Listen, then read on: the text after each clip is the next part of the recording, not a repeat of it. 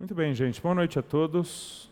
Uma alegria poder voltar aqui, ensinando agora no outro contexto, embora no mesmo lugar.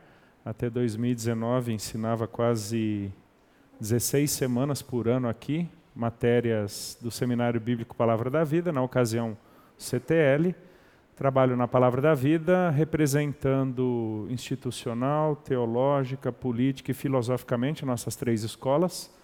Sou chanceler das Escolas Teológicas da Palavra da Vida Brasil e também pastoreio eh, em Araras, Primeira Igreja Batista de Araras, então nesse duplo ofício. E a gente vai estudar juntos a disciplina de Deuteronômio.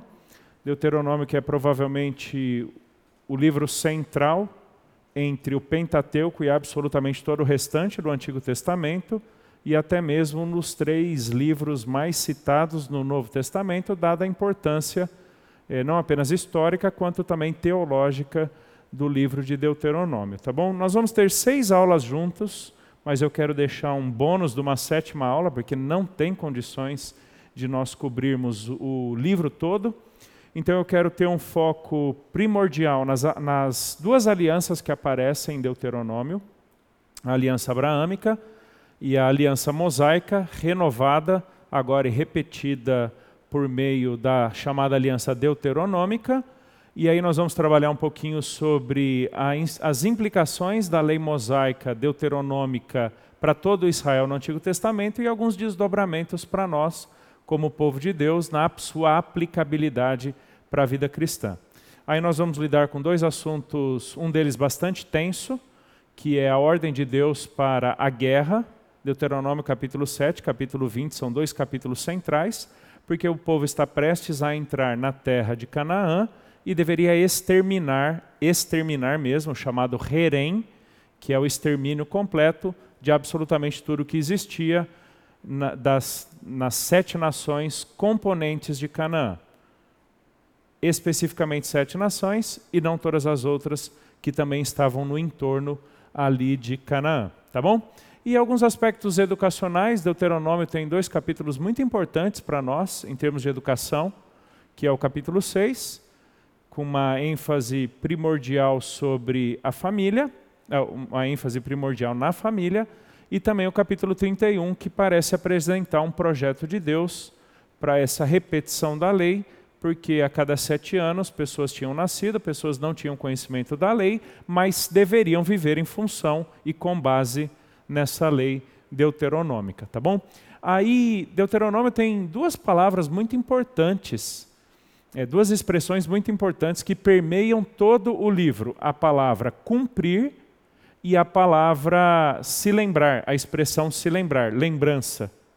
Né? Por que, que Israel deveria cumprir e por que, que Israel não poderia se esquecer dessa lei, lembrando-se dela constantemente? Até chegarmos no capítulo 18, onde tem, um, tem uma, um parágrafo muito bonito, muito desafiador para nós, quando Deus diz que Israel não deveria se envolver com a feitiçaria, com a idolatria cananita, porque ao Senhor Deus, o Senhor Deus proibiu que Israel praticasse isso. E aí a gente vai ver em Deuteronômio 18 porque é que Deus proibiu. E aí no 18 a gente volta lá para o capítulo 5, capítulo 7, o significado do ser povo santo, povo separado para Deus, tá bom? Aí tem dois outros capítulos muito importantes que são base, juntamente com Gênesis capítulo 3, base para toda a chamada soteriologia, a doutrina da salvação ao longo de toda a Bíblia. Há uma questão que permeia nossas discussões teológicas, especialmente na transição do Antigo para o Novo Testamento, que é a seguinte: como o judeu era salvo no Antigo Testamento?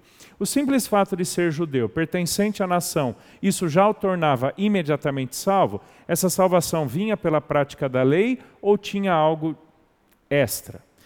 E o gentil, como o gentil era salvo no Antigo Testamento?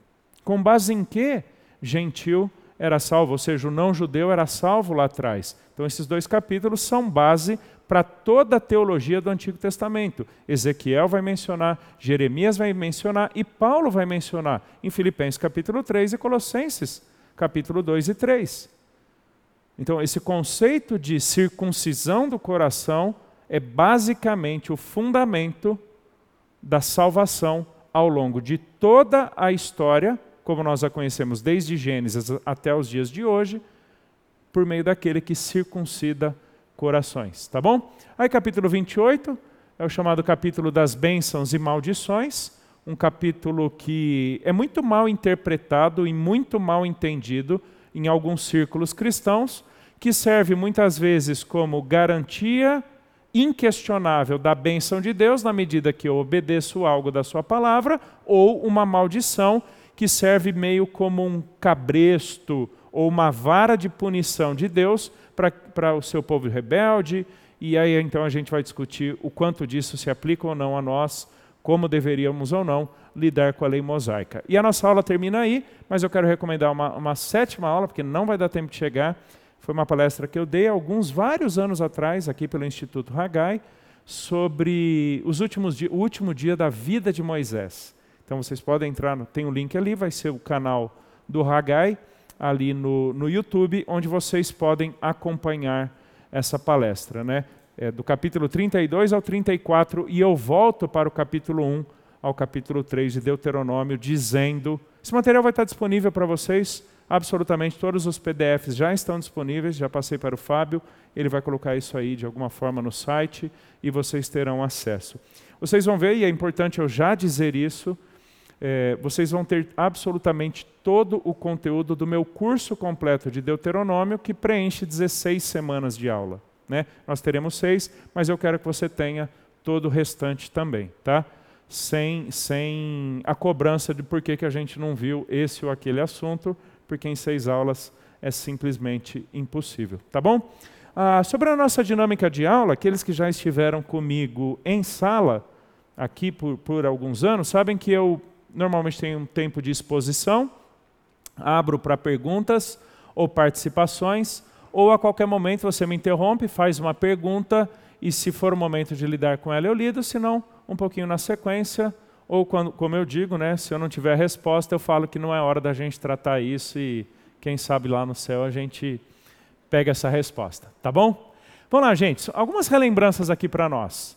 É, quais são os eventos principais principais entre Gênesis e o início de Deuteronômio. Deuteronômio não começou.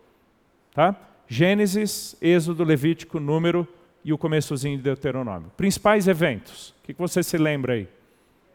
Criação, a queda, pecado de, de Adão e Eva. Oi? Não, Torre de Babel é importante, mas já tem uma disciplina ali, acho que tem algo mais importante em. De novo, nós não, não vamos lembrar de tudo. Os principais eventos. Antes do Êxodo. O dilúvio é importante, mas nós não vamos lembrar porque ele não tem conexão com Deuteronômio. Aliança abraâmica, o chamado de Abraão, três capítulos extremamente importantes. Capítulo 12, Deus chama. Capítulo 15, ele celebra a aliança quando Abraão dorme, e é justamente nesse dormir de Abraão que Deus celebra uma aliança unilateral, incondicional, e a gente vai ver. E o capítulo 17, onde Deus é, reafirma essa aliança, agora por meio de um símbolo no corpo do homem, que é a circuncisão. Tá bom? Então estamos em Gênesis 12, 15 e 17. O que mais? Eventos importantes. Antes da aliança mosaica. Moisés, antes, antes, um pouquinho antes. Um pouco antes. Essa turma foi parar no Egito, por quê? Né? Eles não nasceram no Egito. Deus disse lá em Gênesis 15 que, num determinado momento, a descendência de Abraão desceria até o Egito, lembra? Abraão já está em Canaã, mas desceria para o Egito e ficaria ali por quatro gerações. Isso equivale basicamente, naquela época, a 400 anos. Até que chegasse, ou até que é, chegasse no limite da tolerância de Deus com a iniquidade, a maldade dos amorreus. Tá? Amorreus ali, basicamente sinônimo de egípcios. Então, chegamos no finzinho de Gênesis, a terra toda está em fome, e onde é que tem comida? No Egito. Então toda a descendência de José, de Jacó e José, descem ali para o Egito com o propósito de encontrar comida. E então começa a Êxodo. Interessante como começa a Êxodo, né? Levantou-se um faraó que não conhecia José. Né? Então, então não há uma sequência histórico-teológica de proteção à descendência de Jacó e José por causa da fidelidade de José na ocasião com o imperador ou com o faraó, né, o rei, depende da tradução, usam-se esses termos ali em Êxodo, ali do Egito. Tá bom? E aí então começou Êxodo. Agora sim, chamada de Moisés e a libertação do povo ali do Egito rumo à terra prometida, tá? Rumo a Canaã. Que mais? A partir daí, que outros fatos e eventos importantes? Oi? Não ouvi. Um pouquinho antes a saída do povo em que Deus institui a Páscoa. Tá bom? A Páscoa é um evento que vai ter conexões lá com Jesus. Não apenas porque ele celebra a Páscoa antes de sua morte, quanto Paulo vai dizer que Jesus é o nosso Cordeiro Pascal. E Deuteronômio vai relembrar da Páscoa e vai reafirmar essa festividade para todo o povo. A Páscoa era tão importante para o povo que, por ela não ter acontecido basicamente durante a peregrinação no deserto, é a primeiríssima celebração que Josué e Israel têm quando entram em Canaã. Josué e o povo entram em Canaã, circuncidam todos os homens ali que não haviam sido circuncidados pelos últimos 38, 39 anos, e aí então celebra a Páscoa. Né? A Páscoa é um evento central para toda a história bíblica. Tá bom? Aí sim, alguém falou os Dez Mandamentos. E Dez Mandamentos aqui vamos colocar dentro da ideia de uma aliança. Tá? Os Dez Mandamentos são o código ou a expressão documental de uma aliança. Acontecida ali em Êxodo capítulo 19 e capítulo 20. Então Deus entra num pacto, numa aliança, num concerto com o seu povo, que serviria de base para o relacionamento de Deus com Israel. Daqui a pouquinho a gente já volta para entender melhor a aliança. Tá bom? O que mais?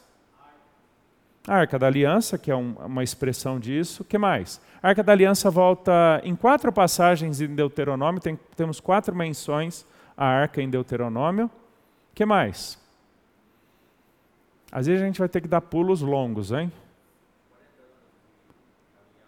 40 anos, mas tem uma razão os 40 anos. A incredulidade, a desobediência em números 13 e 14, aquela que foi a incredulidade em Cades Barneia. Tá? O que, que acontece em Cades Barneia? O povo sugere, e Moisés relembra isso do capítulo 1 ao capítulo 3 de Deuteronômio. Se um dia você quiser ler uma história hiper mega reduzida do período de, da, da história de Israel, leia Deuteronômio 1, 2 e 3. Deuteronômio 1, 2 e 3 tem os principais eventos aí dessa história. O que, que acontece em Cades Barneia?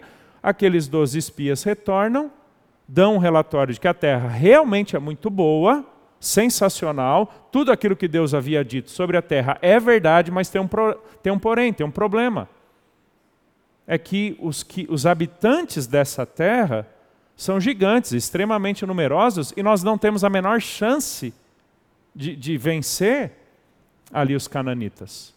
O povo se deixa levar por isso, exceto dois, lembra? Josué e Caleb, e eles são por diversas vezes relembrados aqui em, em, no início de Deuteronômio.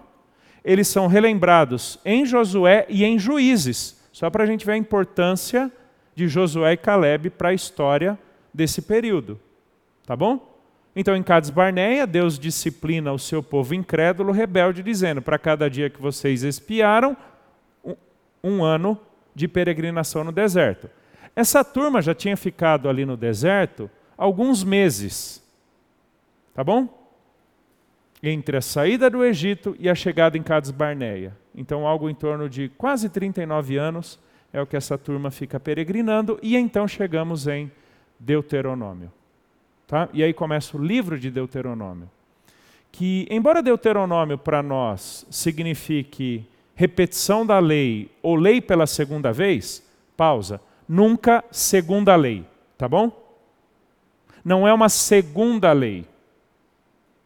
É uma lei repetida ou repactuada, nunca uma lei diferente da anterior. Não é uma segunda lei.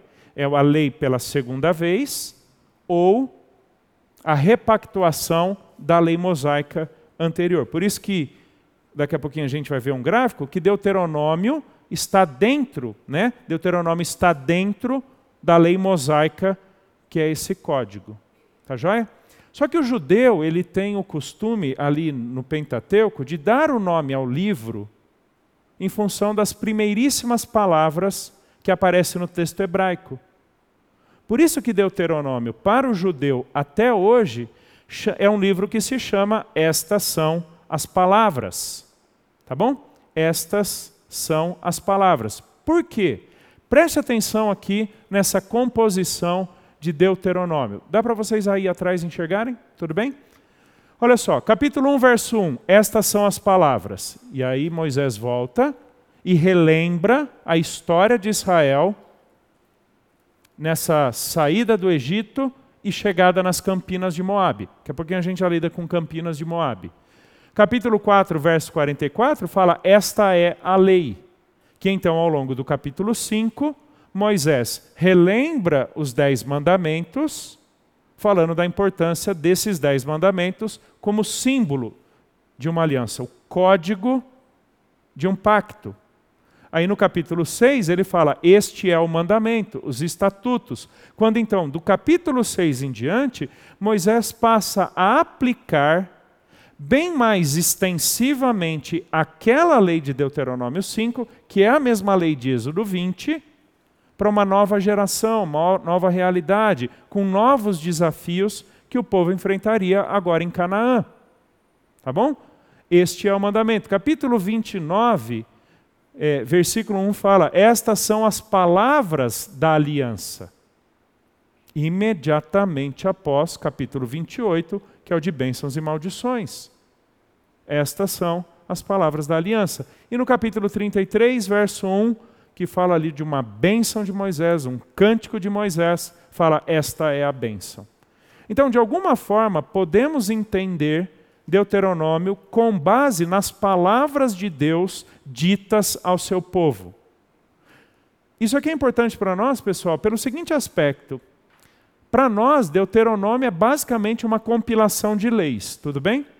Lei em cima de lei, lei e mais lei. Quando na verdade, não é simplesmente ordenança do que fazer ou não fazer. São palavras históricas, é uma repetição de um pacto, é o aprofundamento prático deste pacto na vivência diária do povo, é a relembrança, de novo, dessa aliança e a bênção de Deus sobre o seu povo. Isso vai nos ensinar muito do como deveríamos, lá na frente, olhar para a lei de Deus. Porque lei para nós é faça, não faça. Sim ou não. Quando na verdade, lei para Deus é a expressão da sua bênção, é a expressão do seu relacionamento com o seu povo e a forma do seu povo desfrutar da intimidade com Deus. Em Deuteronômio, eu voltarei a essa ideia várias vezes. Em Deuteronômio, a gente aprende o seguinte: para Deus não importa apenas o que deve ser feito, senão também o como deve ser feito. Para Deus não vale simplesmente o que, senão também o como. É por isso que então, em Deuteronômio, Moisés toma aqueles dez mandamentos e os desdobra agora em dezenas e dezenas e dezenas e dezenas de aplicações práticas para que Israel desfrute da sua intimidade com Deus e possa então demonstrar quem é o Deus da aliança. Ok? Questões aqui sobre essa divisão de Deuteronômio com base nas palavras que são ditas, relembradas ou aplicadas ali naquele período de Deuteronômio.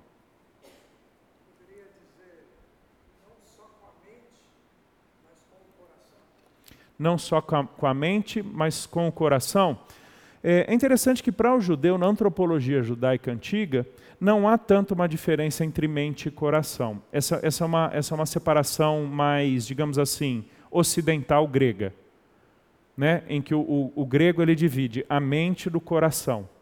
A mente processam-se as ideias e tudo aquilo que é fundamental à vida. E o coração é basicamente afetivo ou sensorial. Para o judeu não tem isso.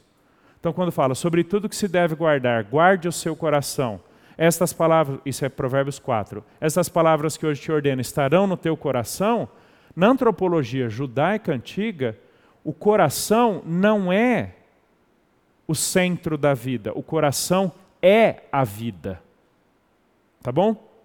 Do entendimento à vontade, da prática às convicções. A gente vai chegar nessa discussão em Deuteronômio capítulo 6. Mas o que eu diria por enquanto é o seguinte: na antropologia judaica antiga não existe uma distinção significativa entre mente e coração.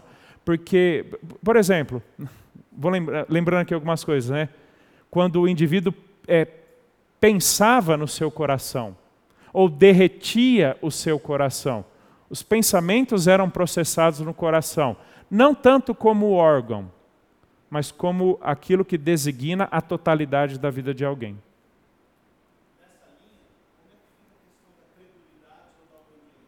Da credulidade, nessa questão, pensando nisso, como fica a questão da, da obediência ou desobediência? Credulidade. É, Almir, eu diria basicamente o seguinte, e a gente vai chegar nisso em Deuteronômio 31 quando Deus fala para que essa lei fosse repetida a cada sete anos, para que aqueles que não soubessem escutassem. E, e, o verbo escutar ali é o mesmo de Deuteronômio 6. Ouve, pois, Israel, o Senhor teu Deus é o único Deus. Para nós, ouvir é basicamente um exercício mecânico. Para o judeu, é uma inclinação da vida a uma determinada verdade, dada a importância fundamental dessa verdade. Então, ele, ele, ele ganha certa informação pelo ouvir, mas o seu ser está inclinado ou dedicado àquilo que ele está ouvindo. Né? E ele guarda tudo isso no seu coração. Guarda onde? No seu corpo, na sua mente, no seu coração, nos seus membros. Né? Por isso que ele fala: é, é, os seus lábios me louvam, mas o seu coração está distante. Porque quando o coração está completamente tomado, aquilo que o lábio fala é fruto de genuinidade. Né? A gente vai chegar mais nesse ponto ao discutirmos Deuteronômio 8 sobre o significado de obediência e a relação com a santidade do povo de Deus. que mais? Questões?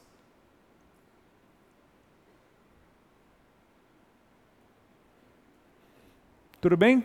Um outro, uma outra informação extremamente importante para nós sobre o livro de Deuteronômio, porque isso vai fazer muito sentido para nós à medida que caminharmos nele, é a relação existente entre aquilo que a gente aprendeu no colégio, estudou lá atrás, a relação existente entre um suzerano e um vassalo. Lembra disso? O senhor suzerano e os seus súditos, seus vassalos. É, só que isso tem que. A gente vai sair um pouquinho de Deuteronômio, a gente vai sair um pouquinho agora do Antigo Testamento, tá bom? É, Israel está dentro de um período, de um contexto, de uma região, desde o Egito até Canaã, do chamado Oriente Médio Antigo, ou Oriente Médio, Oriente Médio Próximo, ou crescente fértil, basicamente tudo a mesma coisa, depende da literatura que a gente está lendo, tá bom? E, e, esses países, essas nações existentes, que do norte da África até basicamente ali na bacia do Mediterrâneo, subindo em direção à Ásia Menor, os reinos, as nações, são de propriedade de um senhor soberano, que nós vamos chamá-lo agora de vassalo, ou de suzerano, tá bom? O suzerano não é o presidente da república, ele não é o imperador do Japão, ele não é o ditador do Iraque. Nós não temos paralelos. Ele não é nem um monarca de Israel. Tá bom? Ele não é o Davi de Israel. O, o suzerano, ele é dono da nação. Ele é dono das pessoas. Ele é dono da terra. Todas as coisas existem para ele. É por isso que, por exemplo, na Babilônia, embora já estejamos lá bem na frente, bem na frente mesmo, Nabucodonosor pode exigir que toda a nação se curve diante da sua estátua. E a pessoa não tem a possibilidade de não querer se curvar. Por quê? Porque Nabucodonosor é Deus e todas as pessoas do seu reino pertencem a ele em adoração. É por isso que o faraó do Egito pode mandar matar as criancinhas nascidas de, de mulheres hebreias. Pode mandar matar, porque, embora sejam hebreias, elas existindo no Egito são de posse do Faraó. Ele tem autoridade sobre vida e morte. Ele pode, presta atenção, ele pode mandar com que toda parte de toda a produção do Egito fosse colocada nos celeiros do Egito. E não só dão para o Egito, quanto depois ele vende para a sua população. Tudo é dele. Ele é senhor sobre todas as coisas. Ele tem uma autoridade inquestionável e inalienável. Tá bom? Esse é o suzerano. E durante esse período aí do chamado segundo milênio, isso vai basicamente aí do ano 2000 antes de Cristo, até o início da monarquia judaica, ali mais ou menos 1050 com com Saul, esse período todo é conhecido como ou é conhecido pelos tratados de suzerania do segundo milênio, onde a estrutura era basicamente a seguinte: e a gente vai ver um pouquinho disso em Deuteronômio. Aqui do lado esquerdo é o que tinham nas várias nações. Por isso que às vezes comentários culturais do Antigo Testamento vão traçar paralelos de textos do Antigo com textos de outras nações, outros povos no entorno de Israel. Tá bom? Você tem lá um título com que eles estão lidando nesse documento, um prólogo histórico, né? uma relembrança do que é a nação, quem é o suzerano, qual sua família e por aí vai. Leis e estipulações, os estabelecimentos né, com o que o documento ali está lidando, a leitura desse documento, que é basicamente o que Moisés manda o povo fazer lá em Deuteronômio 31, esse livro terá que ser lido de tempos em tempos, invocação das testemunhas, em que por algumas vezes, três, quatro vezes aí, Deus em Deuteronômio vai dizer: tomo por testemunho o céu e a terra. Né? E aí você tem bênçãos e maldições e as sanções da cerimônia dos votos, né? dessa ideia do pacto ou do compromisso entre o, o, o suzerano e os seus vassalos. Quando você olha para o livro de Deuteronômio, Claro, com as devidas alterações e peculiaridades da própria cultura judaica, e aqui é Deus quem está propondo, você tem basicamente uma mesma estrutura. Ou seja, Deuteronômio é um tratado.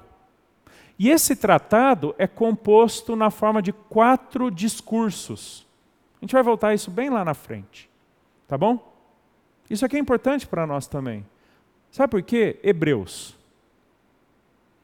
Hebreus é uma epístola, mas o estilo de composição de Hebreus é um estilo de discurso ou pregação, exatamente o mesmo estilo de Deuteronômio, e interessantemente, Moisés em Deuteronômio, o autor de Hebreus, lá na frente, ambos estão lidando com judeus, diante de desafios anteriormente não enfrentados.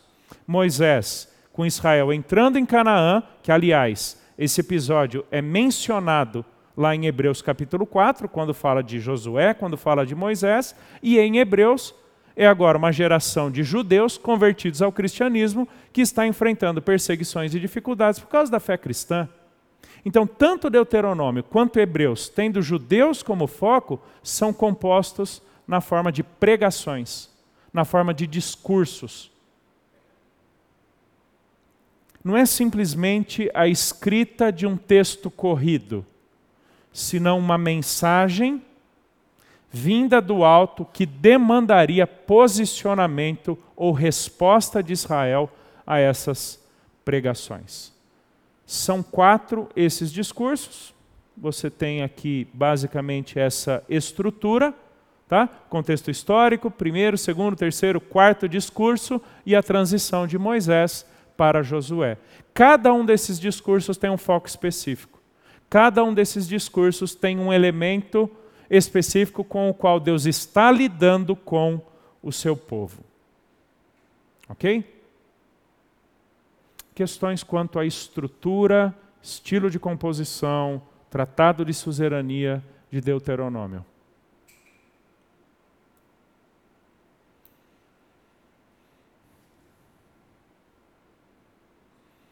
Eventualmente, para algumas pessoas, isso é um problema. Ah, então quer dizer que o que Deus propõe para Israel não é em nada diferente do que outras nações faziam? A gente tem que lembrar uma coisa, né, pessoal? É, Israel está há quanto tempo no Egito? 400 anos. O que é, o, qual é a mentalidade, qual é a cosmovisão do judeu?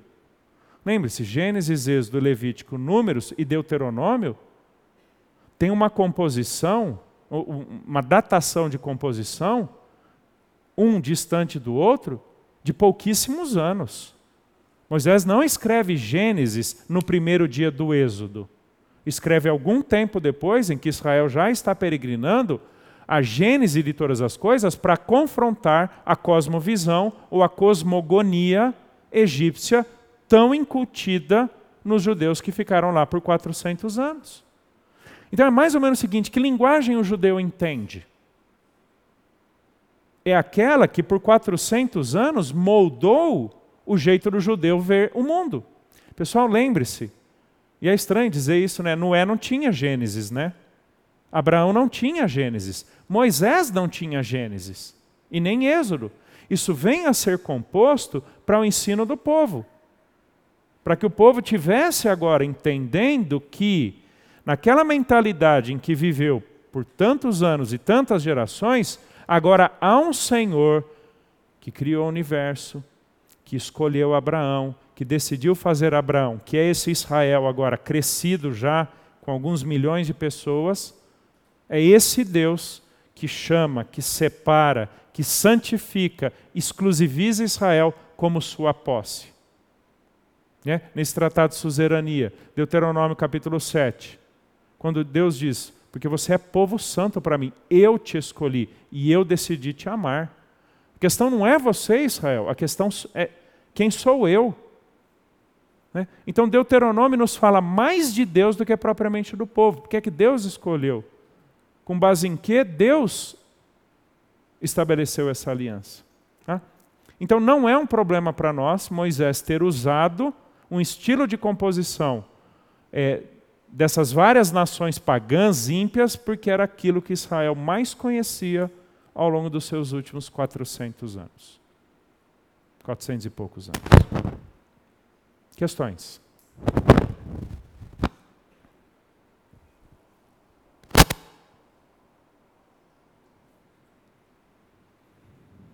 Questões, observações quanto a isso? Estrutura, composição, estilo, mentalidade aqui de Deuteronômio. Tudo bem, gente? Podemos seguir? Abra sua Bíblia lá em Deuteronômio, capítulo 1, ou você pode acompanhar aqui comigo, talvez esteja num tamanho razoável aí para vocês. Quero ler Deuteronômio capítulo 1, do versículo 1 ao versículo 8. E depois nós vamos fazer um salto lá para o versículo 34 até o 40, tá bom? Deuteronômio capítulo 1, versículo 1. São estas as palavras que Moisés falou a todo o Israel, da além do Jordão, no deserto, na Arabá, defronte do mar de Sufre, entre Parã, Tofel, Labã, Azerote e Dizabe. Jornada de 11 dias há desde Oreb. Oreb é Sinai, tá bom? em Deuteronômio há uma predominância do uso do nome Oreb ao invés de Sinai. onze dias desde Horebe, pelo caminho da montanha de Seir até Cades Barneia. Sucedeu que no, quadra, no ano quadragésimo, no primeiro dia do undécimo mês, falou Moisés aos filhos de Israel, segundo tudo o que o Senhor lhe mandara a respeito deles. Depois que feriu a Seom, rei dos amorreus, que habitava em Esbom, e a Og, rei de Bazã, que habitava em Astarote, em Edrei, além do Jordão, na terra de Moabe, encarregou-se Moisés de explicar essa lei. A palavra que explicar é, tem a ideia de tornar clara. Tá bom? Os dez mandamentos, agora expostos, explicados, interpretados, clarificados para o povo de Israel. Por isso que nós não estamos falando em Deuteronômio como uma segunda lei, mas uma explicação. Tá? Uma aplicação detalhada e extensa da lei mosaica lá de Êxodo, capítulo 20 dizendo: O Senhor nosso Deus nos falou em Horebe, dizendo: Tempo bastante haveis estado neste monte. Voltai-vos e parti. Ide à região montanhosa dos amorreus e a todos os seus vizinhos, na Arabá, e à região montanhosa, e à baixada, e ao Negueve, e à costa marítima, terra dos cananeus, e ao Líbano, até o grande rio Eufrate. Eis aqui a terra que eu pus diante de vós. Entrai, possuí a terra que o Senhor, com juramento, deu a vossos pais, Abraão, Isaque e Jacó, a eles e a sua descendência depois deles. Tá bom? Deixa eu mostrar um mapa aqui, mais ou menos o que está acontecendo nessa, nessa ordem de Deus. Tá bom? Você tem o povo aqui no Egito, e eles então, aqui é o Monte Sinai, então eles seguem por esse caminho aqui, e a forma, embora eles pudessem ir por cima, eles enfrentariam os filisteus, que são chamados, chamados de os povos do mar. Os filisteus, pessoal, entram em cena basicamente em juízes, mas eles já existem nessa época. Povo feroz, povo selvagem, com o qual Israel não teria condições de lidar saindo do Egito. Então Deus manda o povo descer para celebrar aqui, nessa região, no Monte Sinai, chamada de Horebe, em Deuteronômio, a aliança. Tá bom? E seguir então costeando aqui para então entrar em Canaã aqui por cima, né? O, o, o, o Jericó está aqui para cima. Então esse é o caminho que Israel deveria fazer. Agora, olha que interessante o que diz o versículo 7. Voltai-vos e parti. Voltai-vos e parti. O que, que eles deveriam fazer? Voltar do Sinai para o caminho que eles estavam andando e então continuarem até a conquista da terra. Voltai-vos e parti. O povo peca, lá em Cades Barneia, e então preste atenção o que nós temos lá no versículo 34 ao 40 e há uma mudança drástica no trato de Deus com o seu povo.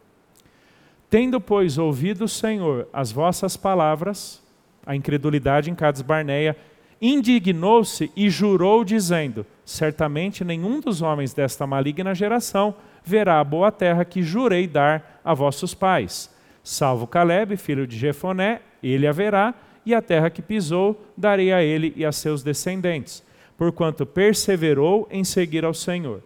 Também contra mim se indignou o Senhor por causa de vós, dizendo: Também tu lá não entrarás, Moisés. Tá? Você não vai entrar. Josué, filho de Num, que está diante de ti, ele ali entrará. Anima-o, porque ele fará que Israel a receba por herança. E vossos meninos, de quem dissestes, por presa serão, isso é números, ah, o, Senhor mandou a gente vir para o deserto para fazer nossos filhos cativos, prisioneiros. Lembra que o povo reclama constantemente ao longo de números? São várias e várias reclamações. Uma delas foi essa. O Senhor não sabe o que fazer com os nossos filhos. O Senhor nos trouxe aqui para esse deserto para fazer com que os nossos filhos sejam escravos dos nossos inimigos. Muito bem, vocês não vão entrar Moisés não vai entrar, Josué e Caleb vão entrar. E os vossos meninos, sobre quem vocês falaram, por presa serão os vossos filhos, que hoje nem sabem distinguir entre bem e mal, esses ali entrarão. O que, que é isso? Não é, não é pessoal que não tem senso moral, tá bom? Não sabe distinguir bem e mal, não significa que não tem uma moralidade definida, mas quer dizer que abaixo de 20 anos, na cultura judaica antiga, veremos isso na aula de Deuteronômio 6, era uma geração que não podia assumir responsabilidades determinantes de liderança ou de comportamento de Israel. Ou seja, seus pais decidiam por eles. Já que eles não participaram na decisão da incredulidade, eles vão entrar. Eles vão entrar. E a, e a eles darei a terra e eles a possuirão. Porém, é interessante esse porém aqui, que em termos da narrativa hebraica é a inversão de um raciocínio lógico. Estamos todos invariavelmente condenados e mortos. Na narrativa de Números, essa turma que foi incrédula tenta entrar em Canaã. Vale a pena depois você ler, se você tem uma Bíblia de estudo, o texto de Números, do capítulo 1 ao 3, a cada parágrafo tem a indicação em Êxodo e em Números dos textos paralelos. O que, que acontece em Números? Deus manda o seguinte: voltem, não vão mais. Alguns decidem levar adiante a rebeldia contra o Senhor, não aceitando a punição de Deus, se armam para a guerra, tentam entrar em Canaã e ali eles são mortos. Mas há uma mudança aqui nesse porém da narrativa que é o seguinte: lá atrás, no versículo 7, Deus diz: Voltai-vos e parti. Ou seja, saiam do Sinai e voltem para a rota que vocês estavam seguindo. O que, que acontece com aquela geração incrédula? Versículo 40: Porém, vós virai-vos e parti para o deserto pelo caminho do Mar Vermelho. Eles estão aqui em Cades Barneia, tá bom? É aqui que eles pecam. O que, que Deus fala? Vocês não vão seguir adiante. Vocês vão virar as costas para Canaã, porque vocês viraram as costas para mim.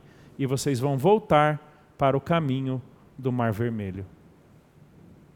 Né? A punição de Deus se dá exatamente nesses termos: como vocês viraram as costas para mim, tornando-se incrédulos, vocês não vão entrar na, naquela terra. Virem as costas de vocês para Canaã e voltem para o Mar Vermelho. E aí eles ficam então peregrinando por aí. Não quer dizer todo dia, eles não andavam todo dia, mas de tempos em tempos, até por questões sanitárias, comida, cuidado e tudo mais, eles tinham que levantar acampamento e seguir caminho. O finzinho de Números tem uma compilação hiper mega rápida das muitas cidades pelas quais Israel passou, tá bom? Números não conta com detalhes todos os dias, todos os anos ou todos os meses da peregrinação no deserto. Números retrata para a gente ah, os episódios, as circunstâncias, as tratativas de Deus mais importantes.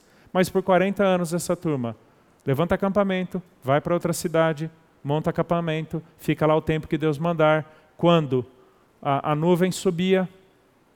Né? Lembra que a nuvem descia para proteger do sol? Quando a nuvem subia, o povo entendia que tinha que levantar acampamento, porque Deus estava mandando ir para outro lugar, mas nunca para chegar perto de Cades Barneia para que o povo se sentisse tentado a entrar em Canaã.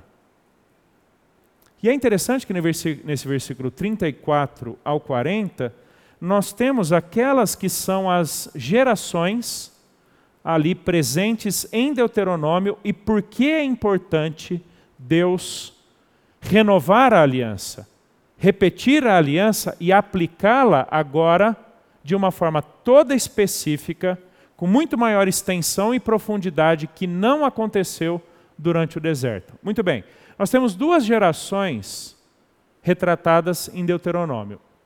A primeira geração é a que sai do deserto, mas que permanece em Deuteronômio é apenas dessa primeira geração a turma de 20 anos para baixo.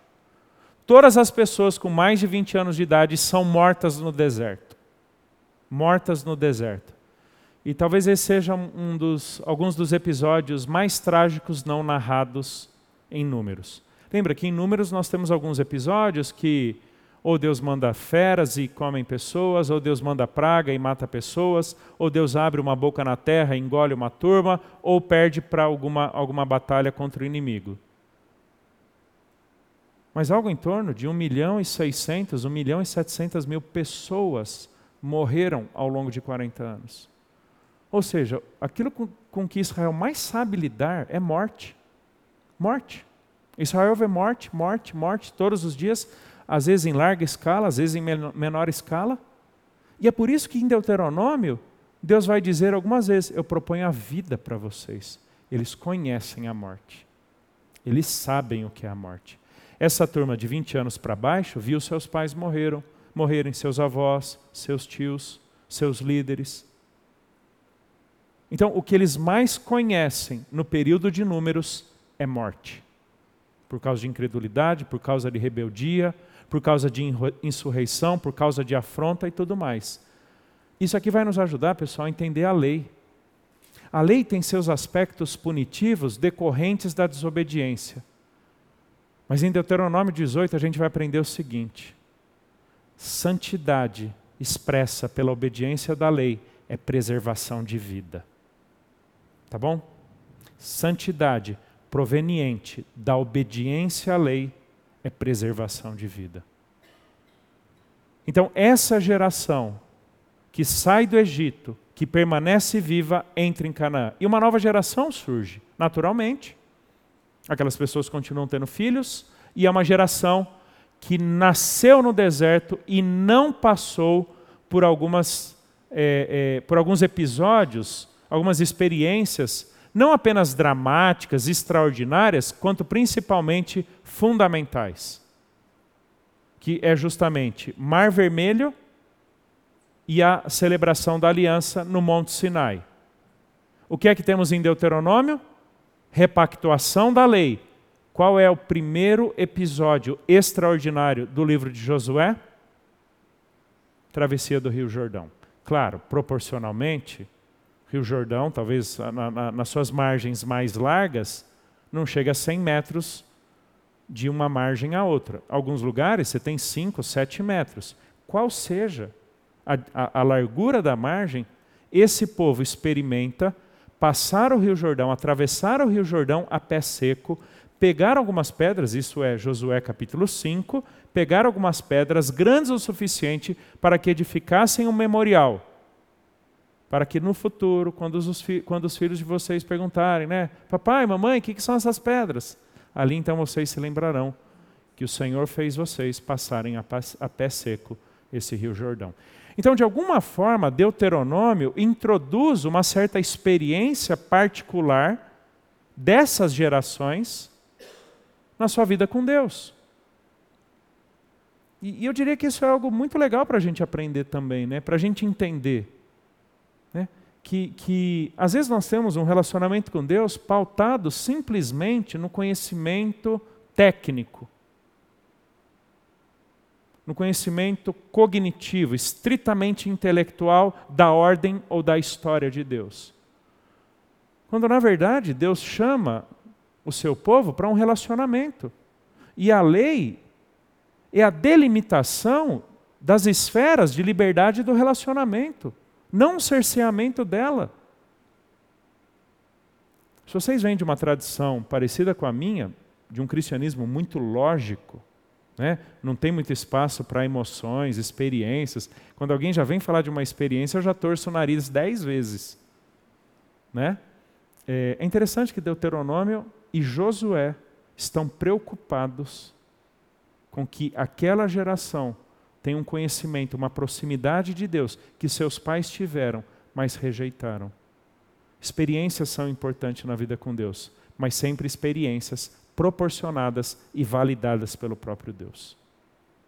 Isso é Deuteronômio, isso é Josué. E até quando a gente chega em Juízes, capítulo 3, que Israel não cumpre a aliança, desterrando todos os povos ali de Canaã, Deus disse: Eu vou deixá-las aí, para ensinar vocês a guerra, para ver se vocês vão confiar em mim ou não.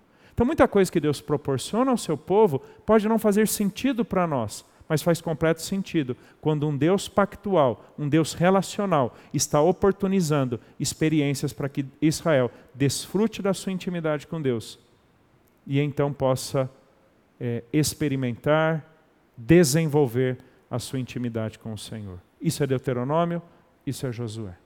Oportunidades práticas para aquela nova geração lembrar da aliança dezenas de vezes, dezenas de vezes. Deus vai falar da aliança que ele jurou a Abraão e dezenas de vezes em Deuteronômio ele vai relembrar a aliança mosaica.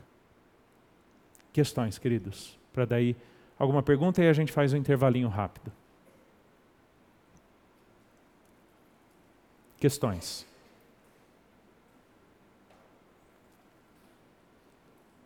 Tudo bem?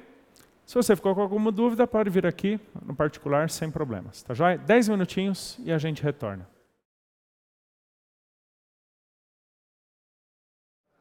Muito bem, gente, vamos lá. É... Vamos, vamos lidar um pouco aqui com o significado das alianças, o significado de aliança e as expressões da aliança abraâmica e mosaica em Deuteronômio. Tá bom? É, por que é importante a gente entender o significado de aliança?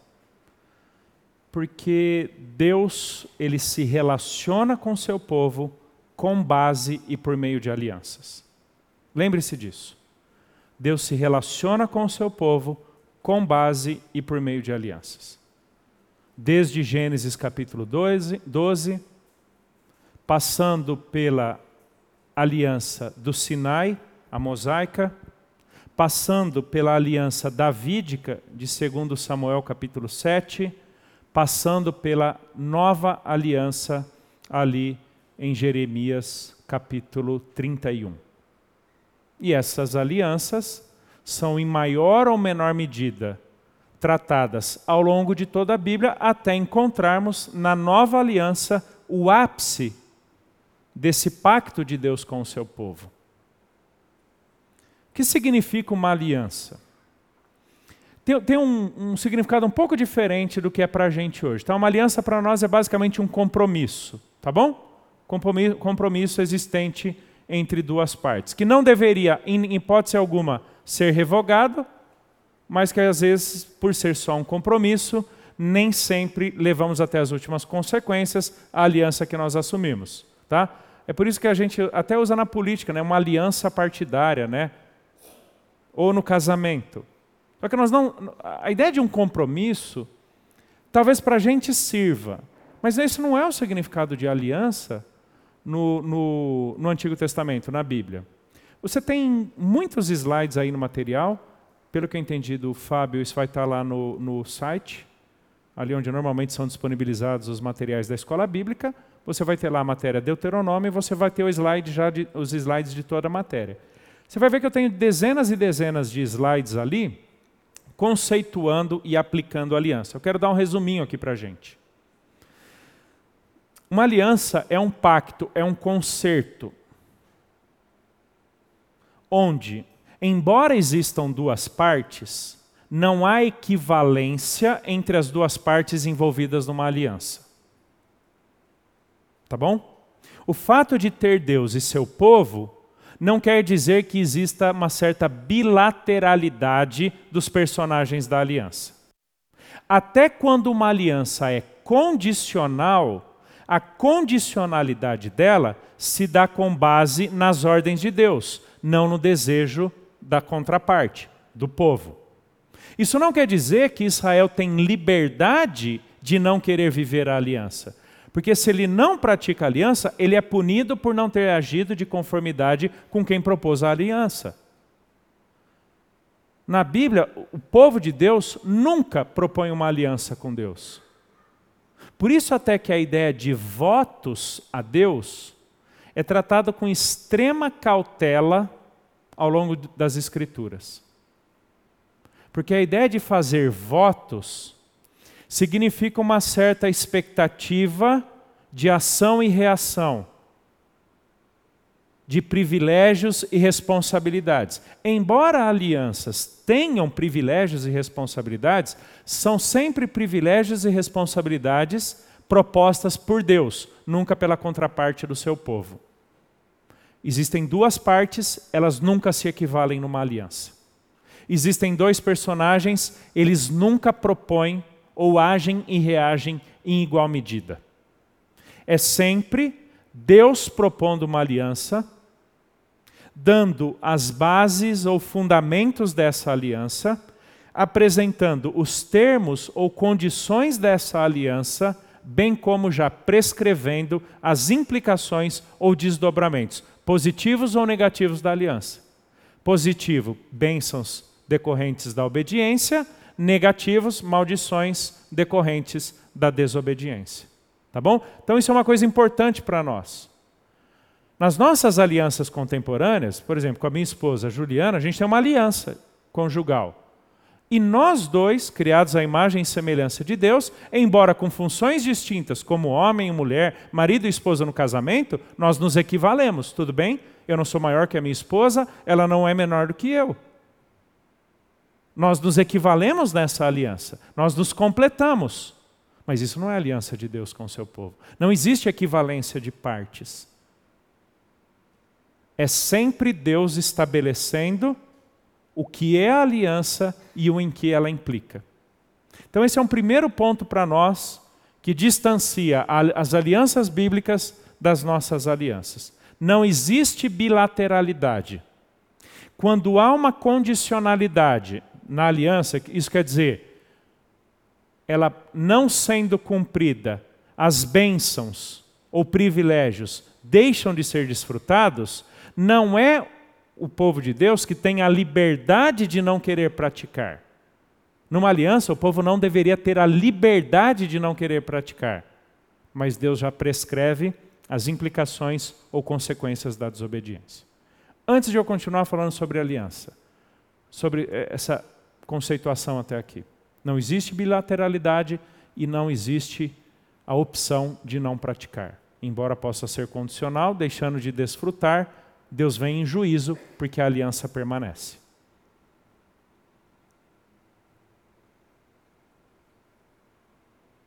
Tudo bem? Quanto à lei mosaica, eu vou voltar a isso numa das aulas bem lá na frente, mas já é importante a gente saber aqui. É, do, a, a, aliança abraâmica e mosaica. A, a aliança abraâmica ela tem um caráter incondicional. É por isso que em Gênesis 15, tá? Em Gênesis 15, Abraão dorme e Deus jura por si mesmo, jura por si mesmo, de que aquilo que ele estava propondo na aliança com Abraão, ele próprio levaria até as últimas consequências. Ou seja, não dependia de uma obediência ou de uma resposta de Abraão. Tá? Deus passa sozinho no meio do sacrifício. Em geral, no Oriente Médio Antigo, as pessoas passavam juntas entre os sacrifícios, simbolizando a equivalência entre elas naquele pacto. Ali Deus passa sozinho. Nisso consiste uma aliança incondicional. Tá bom? Deus executará a despeito do que Abraão venha ou não a fazer em relação à aliança. E a gente já tem até um exemplo imediatamente depois, né? A sua esposa Sara, não tendo filhos, ele tenta de uma forma bem errada, bem pecaminosa, ter um filho com Agar para tentar acelerar o processo de Deus abençoá-lo. E Deus vai dizer não. Ainda que Deus abençoe Ismael, assim como vai também abençoar Esaú lá na frente, é apenas por meio do filho da promessa que a aliança é demonstrada ou perpetuada. Tá bom? Nisso consiste uma aliança incondicional. Em que consiste a condicionalidade da aliança mosaica e deuteronômica? E prestem atenção aqui, então, nesse gráfico agora. A abraâmica é o escopo mais geral, mais abrangente de todas as alianças bíblicas. A gente não vai lidar com a nova aliança, mas se você se lembrar, é, Jeremias 31, Deus fala que estava propondo uma aliança, uma nova aliança, com a casa de Israel e a casa de Judá. De onde vem casa de Israel e de Judá? De Abraão. Não com base na aliança antiga, a mosaica, mas uma nova. Quando a gente chega em Gálatas 3, eu não sou judeu, talvez aqui a maioria não seja é, descendente de judeus, então nós somos gentios. E aí você fala, o que, que a gente tem a ver com a aliança abrâmica? Tudo, absolutamente tudo. Porque lembra que quando Deus propõe uma aliança para Abraão, em, nele seriam benditas todas as famílias da terra? Povos, nações, inclusive gentios como nós. E que Abraão creu, e isso lhe foi imputado por justiça, e a fé de Abraão torna-se o modelo do tipo de fé, confiança, que todas as pessoas que terão fé em Jesus devem expressar. Por isso que Paulo vai dizer em Romanos 4 que Abraão é pai não apenas daqueles que são circuncidados no corpo, mas todos aqueles que trilham nas pegadas do pai, nas pegadas da fé do nosso pai Abraão. Por isso que aquela música, Pai Abraão tem muitos filhos, muitos filhos ele tem, é biblicamente correta, né? Somos descendentes, Gálatas 3, descendentes espirituais de Abraão. Todos nós somos filhos de Abraão. Essa é mais bíblica que muita música que a turma canta por aí, né? Tudo bem? Então, essa é a nova aliança. A nova aliança está dentro da abraâmica. A davídica está dentro da abraâmica. A mosaica está dentro da abraâmica. E a deuteronômica, como eu falei, não é uma nova ou segunda aliança, é uma que talvez se sobreponha, talvez equivalha, ou talvez esteja dentro, há muita discussão teológica nisso, tá? Eu gosto desse gráfico aqui. A deuteronômica toma por base a mosaica, aplica a uma nova geração, conscientiza uma nova geração no em que consiste a vida com Deus, uma vida de lealdade a Deus, que é inclusive o tema, o nome aqui da nossa disciplina, né? Uma vida de lealdade a Deus expressa pela obediência à lei mosaica, tá bom? Ambas são condicionais. Ambas são condicionais. Isso quer dizer o quê? Que Israel tem a opção de não praticar? Esqueça isso. A condicionalidade de uma aliança não está na possibilidade de eu não obedecê-la, mas de eu vir a quebrá-la e, por causa disso, sofrer as consequências ou punições da aliança. Tá bom? Israel não pode desobedecer. Não pode. Mas Israel desobedece. A aliança prescreve as consequências. E, e isso é até importante a gente entender é, quando a gente pensa na lei, quando a gente pensa na vida com Deus. Quando Deus propõe vida e morte, bênção e maldição, o que, que Ele está dizendo? Ande com base na lei e você desfruta da vida, porque não existe vida fora da aliança. Entendeu? Não existe vida fora da aliança. A aliança preserva a sua vida. Por isso que em Deuteronômio 6 vai dizer, né? Esses são estatutos, esses são os mandamentos, os juízos que o Senhor dá para vocês na entrada da terra para que vocês vivam uma vida prolongada. Vida prolongada, desfrutando prolongadamente as bênçãos de uma vida leal a Deus, com base na aliança. Vou colocar uma ideia aqui e a gente vai discutir muito ao longo da, da matéria em várias aulas. A aliança nunca foi dada para justificar, tornar justo ou aceitável diante de Deus a aceitação do povo diante de Deus estava baseada na eleição.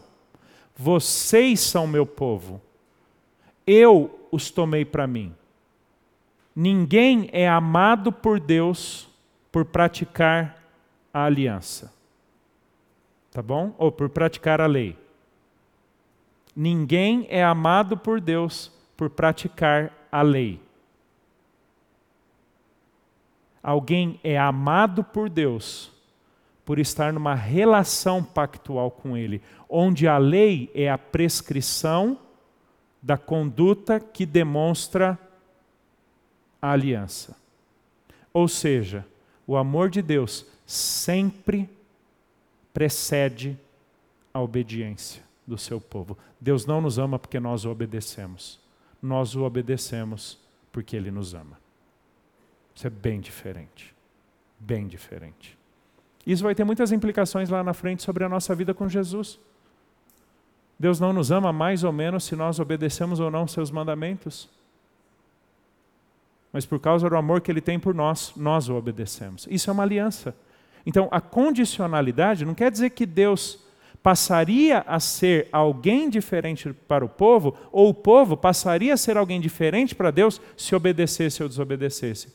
O Deus que se relaciona amorosamente com o seu povo separado é o Deus que diz sim e não. Na medida que você vive do jeito que eu quero, você expressa a aliança que você entendeu comigo.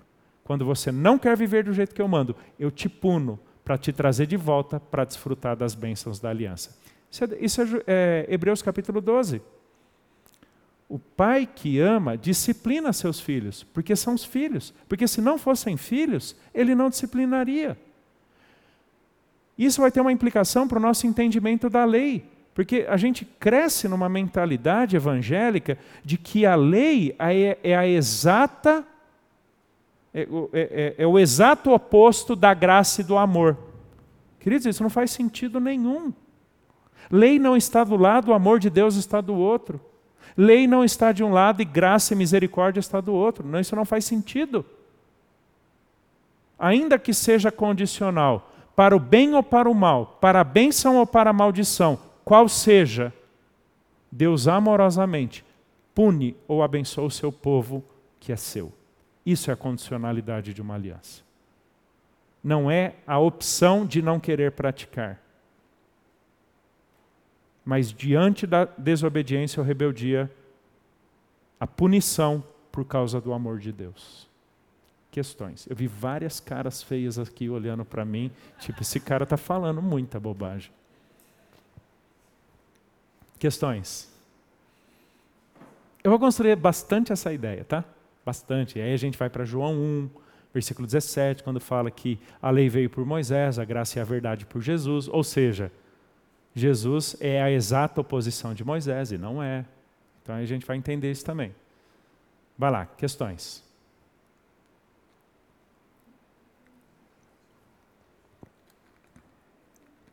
Pode falar.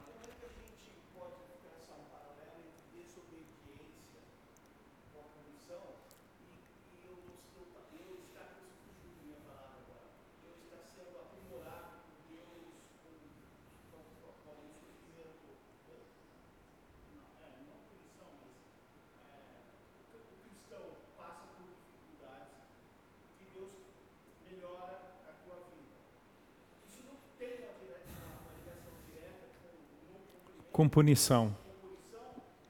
Joia, a pergunta é a seguinte: existe algum paralelo que poderíamos traçar entre é, dificuldades, é, privações, problemas decorrentes da desobediência e eventuais sofrimentos, dificuldades que passemos na vida, até como forma de Deus nos aperfeiçoar? Né?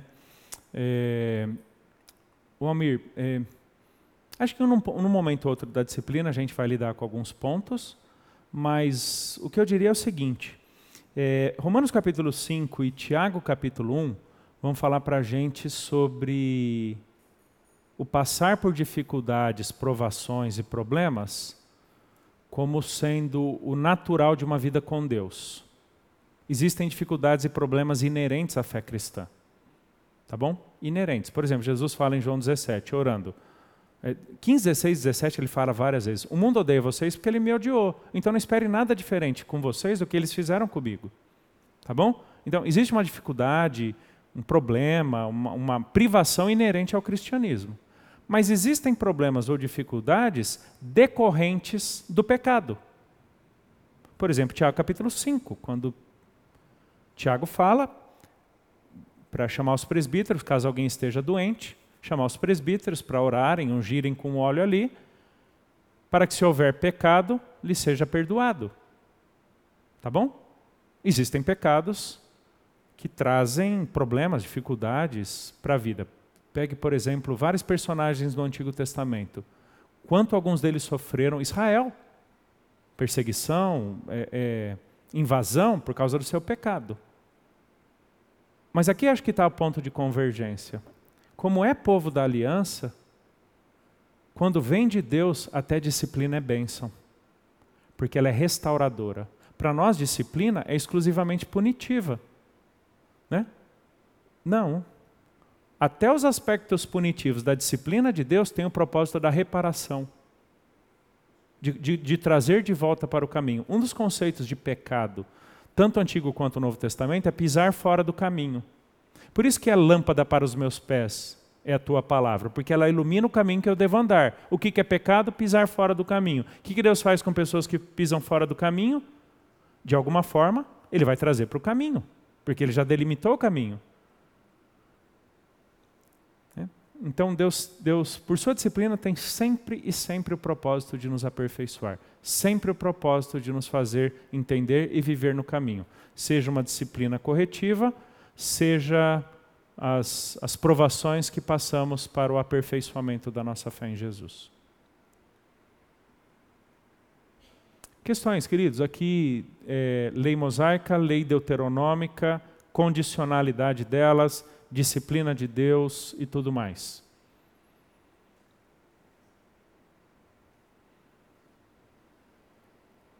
Tudo bem? Esse gráfico aqui vai voltar para a gente várias vezes. Você tem a lei, se você obedece, você recebe bênção. Se você desobedece, você recebe maldição. E bênção aqui vai ser importante lá na frente a gente definir corretamente, mas já prenunciando, bênção não é algo benéfico que você recebe pela obediência, mas é o desfrute da intimidade com Deus de quem você está próximo. Bênção é mais relacional do que qualquer coisa que recebemos, tá bom? Bênção não é uma coisa que Deus te dá quando você obedece, mas o desfrute de uma intimidade de um Deus do qual você não se apartou. O relacionamento já é a bênção. E logo, desfrutando dessa intimidade, tudo aquilo que Deus prescreve e prevê de melhor para os seus filhos, por causa da intimidade do relacionamento, Deus certamente continuará dando mas a, planta, a, a, a frutificação da terra ou o ter filhos não são a bênção, são expressões externas da bênção. Qual é a bênção? A proximidade e intimidade da qual aquele indivíduo obediente nunca se apartou no seu relacionamento com Deus. Oi, Wagner. Se Israel tinha essa visão, ô Wagner, aqui a gente tem que falar de dois povos de Israel. Primeiramente, o povo que vai até o cativeiro babilônico. E o Israel que vai depois do cativeiro babilônico. Me parece que o do povo, o, o povo do até o cativeiro tem muito essa consciência. Porque quando nós chegamos nos profetas, o que, que os profetas fazem? Qual, qual a importância de Deuteronômio para todo o Antigo Testamento? Absolutamente todos os profetas voltam para Deuteronômio e dizem: Nós não estamos em paz a gente está passando um perrengue, é, vocês põem dinheiro no bolso e não fica, porque é um, é, é um bolso furado, porque vocês não estão obedecendo a aliança. Ou seja, vocês não estão experimentando do relacionamento com Deus. Isso que significa Malaquias 3,10, né? Provai. Provai-me. O que quer dizer provai-me? É colocar Deus em teste? Não. Quer dizer experimentar de tudo aquilo que Deus já tinha dito lá atrás. Mas na medida que vocês deixam de obedecer, vocês não estão experimentando do relacionamento com, comigo. Então, Wagner, me parece que com muita nitidez, Moisés, é, Abraão, Davi, os profetas e toda essa turma entendeu isso. Mas o que acontece no, na virada do, do cativeiro babilônico para o período do chamado Segundo Templo? Primeiro aspecto, é aqui que começa o judaísmo. Queridos, não existe judaísmo no, no, no Antigo Testamento, tá? Não existe judaísmo no segundo. Não existe judaísmo no Antigo Testamento. Judaísmo é uma formulação religiosa dos judeus depois da construção do segundo templo, que então passa a interpretar a lei com base em diversas tra tradições e eles julgam encontrar nessa tradição a sua justiça. Então, Wagner, me parece que está muito claro na história extra-bíblica, nos documentos surgidos, formulados depois do segundo templo, de que aquele Israel pós-cativeiro babilônico viu a lei de uma forma completamente equivocada, de uma forma anteriormente não vista.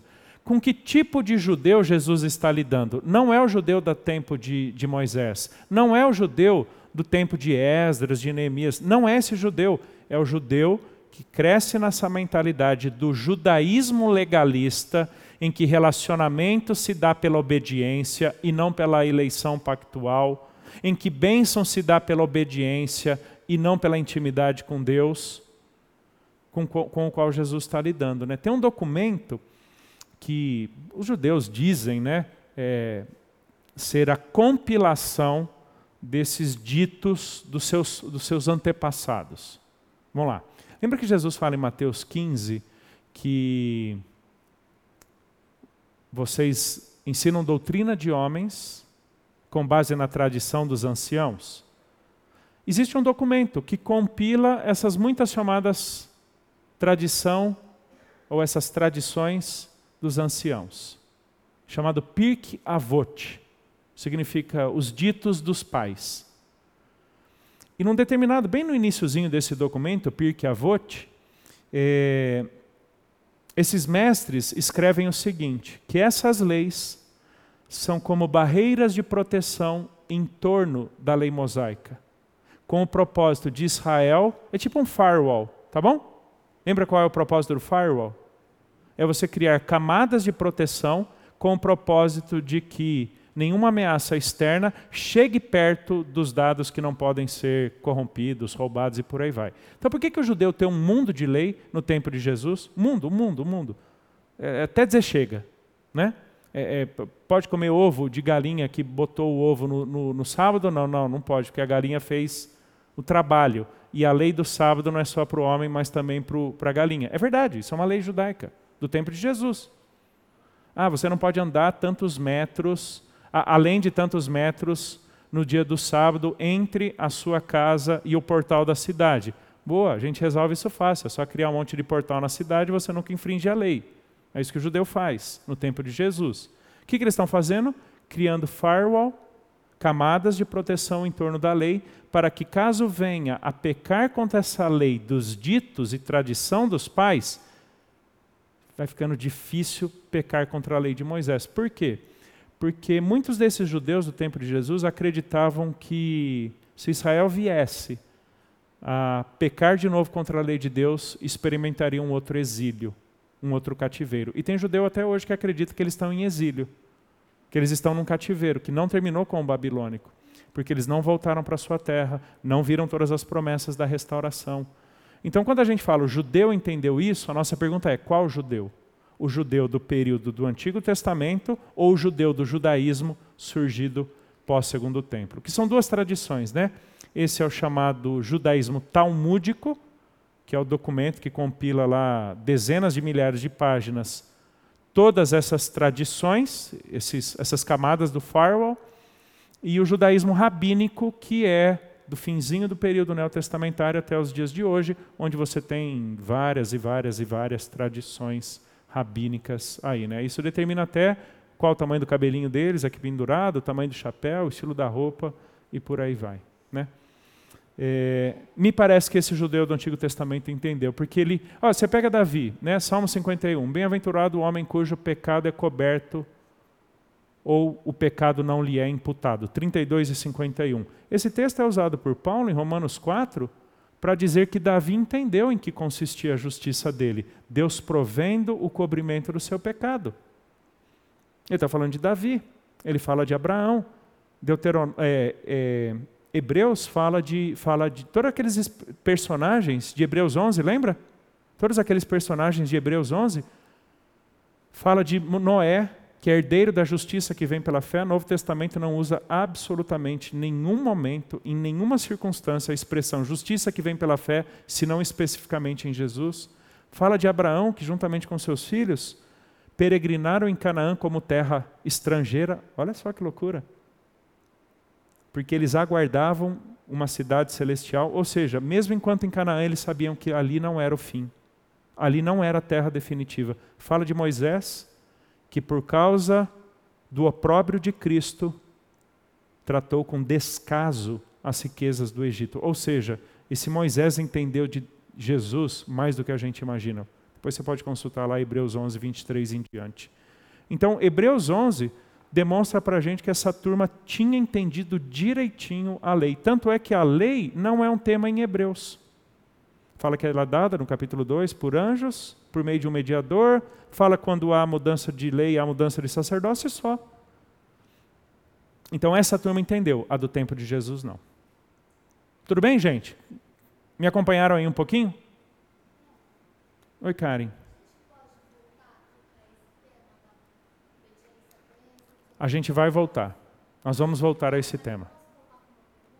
Pode, pode voltar, pode falar.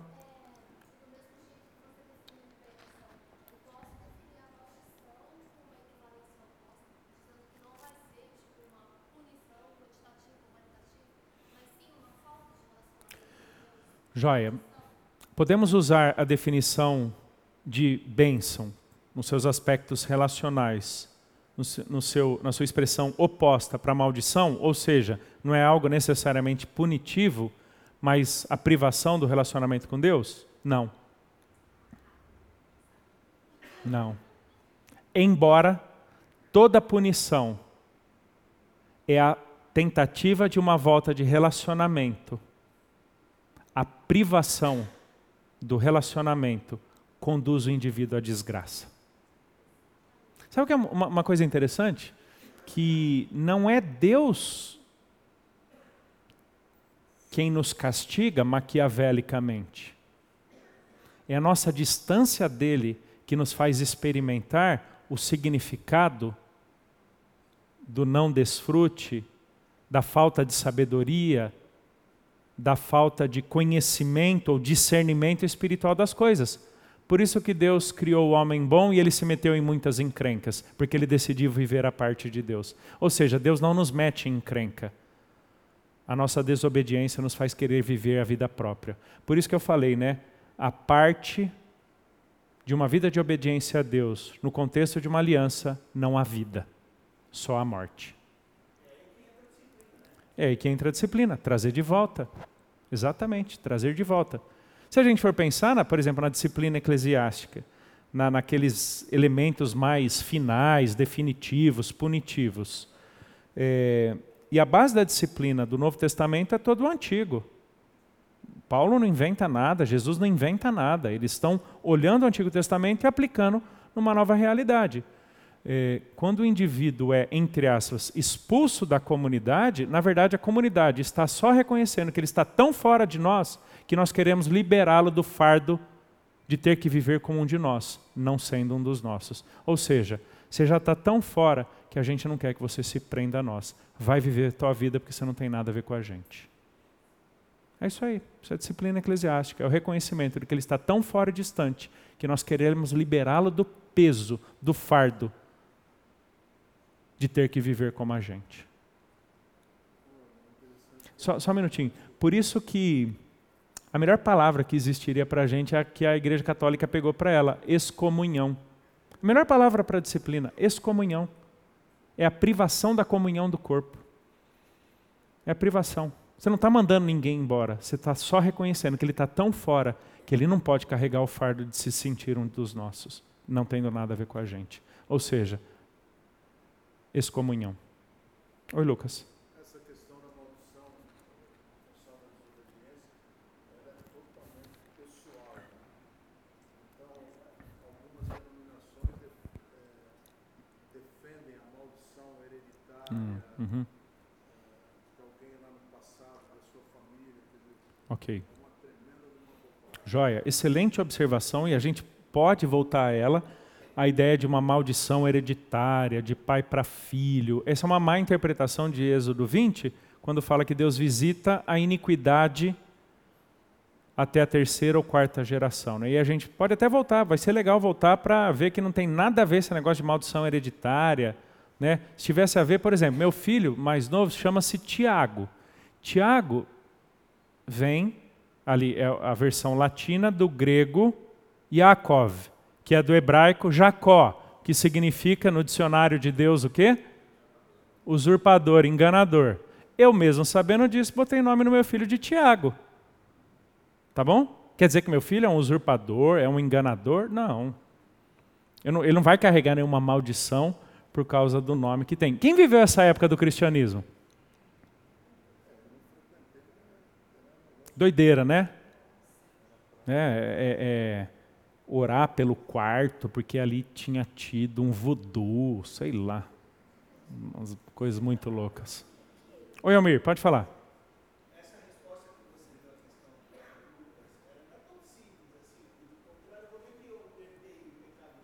Isso, isso daí. Boa pergunta. Que você já fez Romanos, então você já tem a resposta. Agora é minha vez. Estava aguardando essa uns cinco anos, Almir. É... Puxa, seria legal se Deuteronômio tivesse esse assunto, mas não tem. Fica uma próxima. O que mais, gente? Questões? Tudo bem? Oh, pode falar.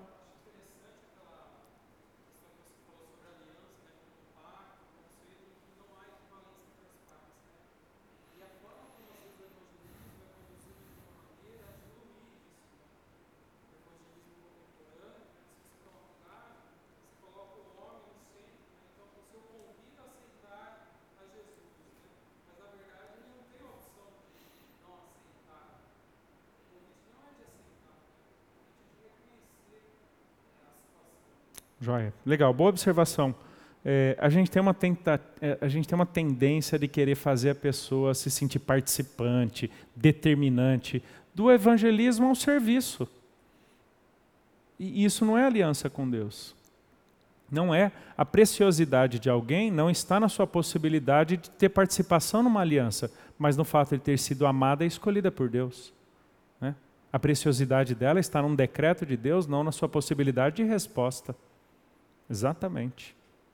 A senhora levantou a mão? Não?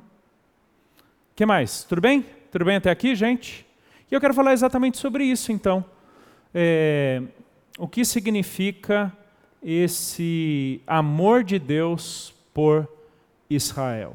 Olha o amor que Deus tem por Israel, esse é o nosso último assunto até o finzinho da nossa aula. Deuteronômio capítulo 4, verso 37. Porquanto amou teus pais e escolheu a descendência depois deles, e te tirou do Egito, ele mesmo presente com e com a sua grande força. Deuteronômio 5, e faço misericórdia até mil gerações daqueles que me amam e guardam os meus mandamentos. E aí tem vários outros textos, né? Deuteronômio capítulo 7, mas porque o Senhor vos amava, não é porque vocês eram grandes, não é porque vocês eram bons, mas porque o Senhor vos amava. É, é interessante que, que de Israel lá atrás e nós cristãos aqui na frente, a base sempre foi o amor. Lembra, por exemplo, João 3,16? Deus amou o mundo, por isso deu seu Filho. Deus prova seu próprio amor para conosco pelo fato de Cristo ter morrido por nós quando ainda éramos pecadores. Mortos nos nossos delitos e pecados, seguindo o curso do mundo, vivendo na nulidade do pensamento, mas o Deus que é rico em misericórdia, por causa do grande amor com que nos amou em Cristo, deu-nos vida juntamente com Cristo. Então veja que o relacionamento de Deus com o seu povo é um relacionamento de amor. E isso vai ter que nos ajudar a entender então para que serve a lei. Tá bom? Lei não é simplesmente para dizer sim e não. Lei não é simplesmente para tolir liberdades ou cercear prazeres. Não é isso com Deus. Pode ser no nosso país, pode ser na nossa casa, mas não é no relacionamento com Deus. Leis são a expressão de um Deus amoroso que escolhe um povo para se relacionar com ele e então diz como esse Israel responde a esse amor. Por isso que aquele que tem os meus mandamentos e os guarda é o que me ama. Não porque o amor está na obediência ao mandamento, mas porque a obediência ao mandamento é o entendimento, a expressão do entendimento de uma relação amorosa. É? Então, entender amor e misericórdia de Deus, graça e bondade do Senhor, que são termos que voltam várias vezes em Deuteronômio: amor, misericórdia, graça, bondade. Né? Misericórdia e graça a gente faz uma distinção razoavelmente ali nas definições, né? Mas na Bíblia não tem uma diferença significativa como nós fazemos. Misericórdia e graça são basicamente a mesma coisa na Bíblia, basicamente a mesma coisa. Então, é um Deus misericordioso e amoroso que escolhe um povo específico para um relacionamento de amor. É por isso que nós falamos de um relacionamento pactual.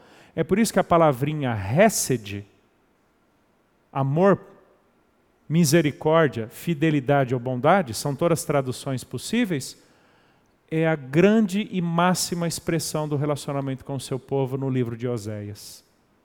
Tá? É isso daí. Amor é o ambiente no qual Deus desenvolve um relacionamento com o seu povo eleito. Por isso que Deus não pode não nos amar. Ele não pode não nos amar, não pode. Tá bom? Se existe algo impossível para Deus é isso. Porque não amar seu povo eleito é agir com, é, contra a sua própria natureza e agir contra os seus decretos. E Deus não pode agir contra a sua natureza. Veja aqui então a segurança de Israel, que volta lá em Romanos 11. Deus ainda tem algo para lidar com Israel. E a base do porquê Deus tem algo a lidar com Israel é o quê? Sua eleição amorosa. Romanos 9, 10 e 11. Ok? Então é o Deus que ama, é o Deus que age com misericórdia. Isso é testemunhado, queridos. Ó, Isaías, Oséias, fala muitas vezes sobre esse amor, sobre essa eleição do povo de Israel. Questões sobre isso: amor, misericórdia, até aqui.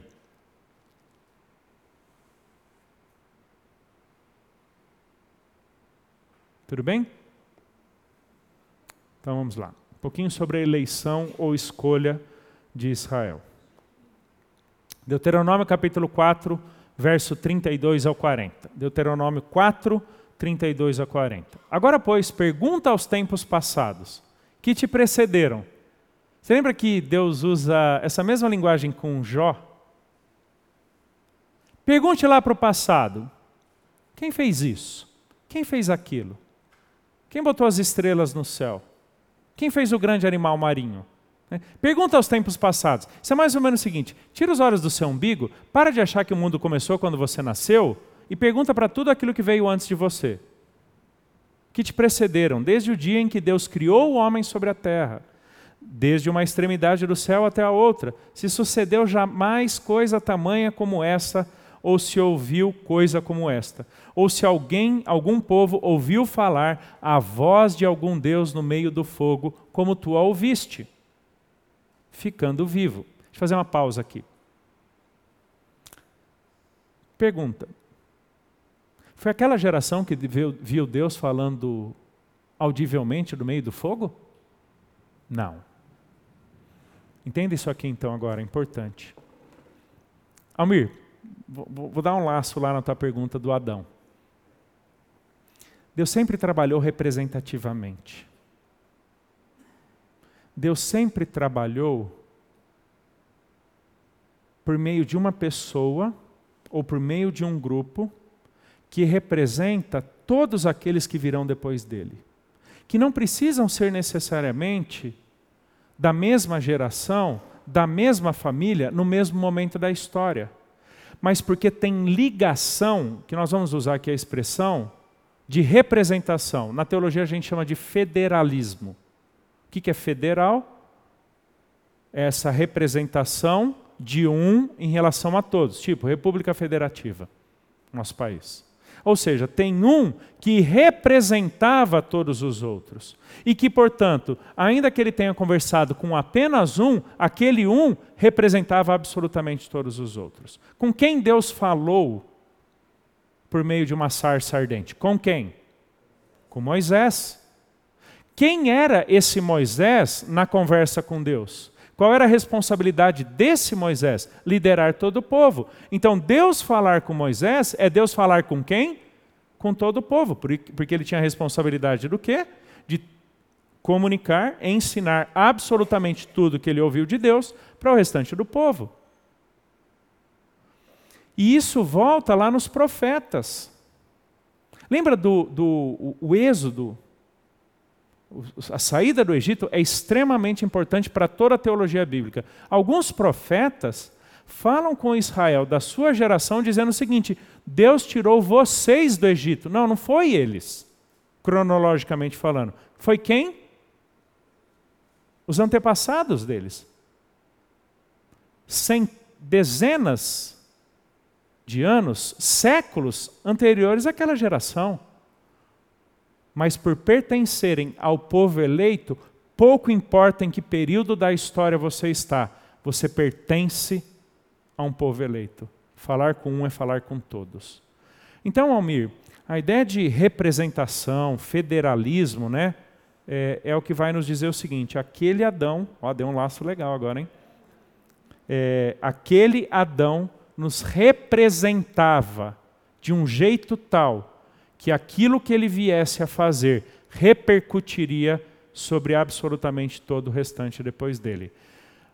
A gente tem dificuldade com Adão, mas não tem dificuldade com Jesus, que é o segundo Adão. Por que, que a gente não questiona as bênçãos de Deus sobre nós, que se deram com base em Jesus e não na nossa bondade?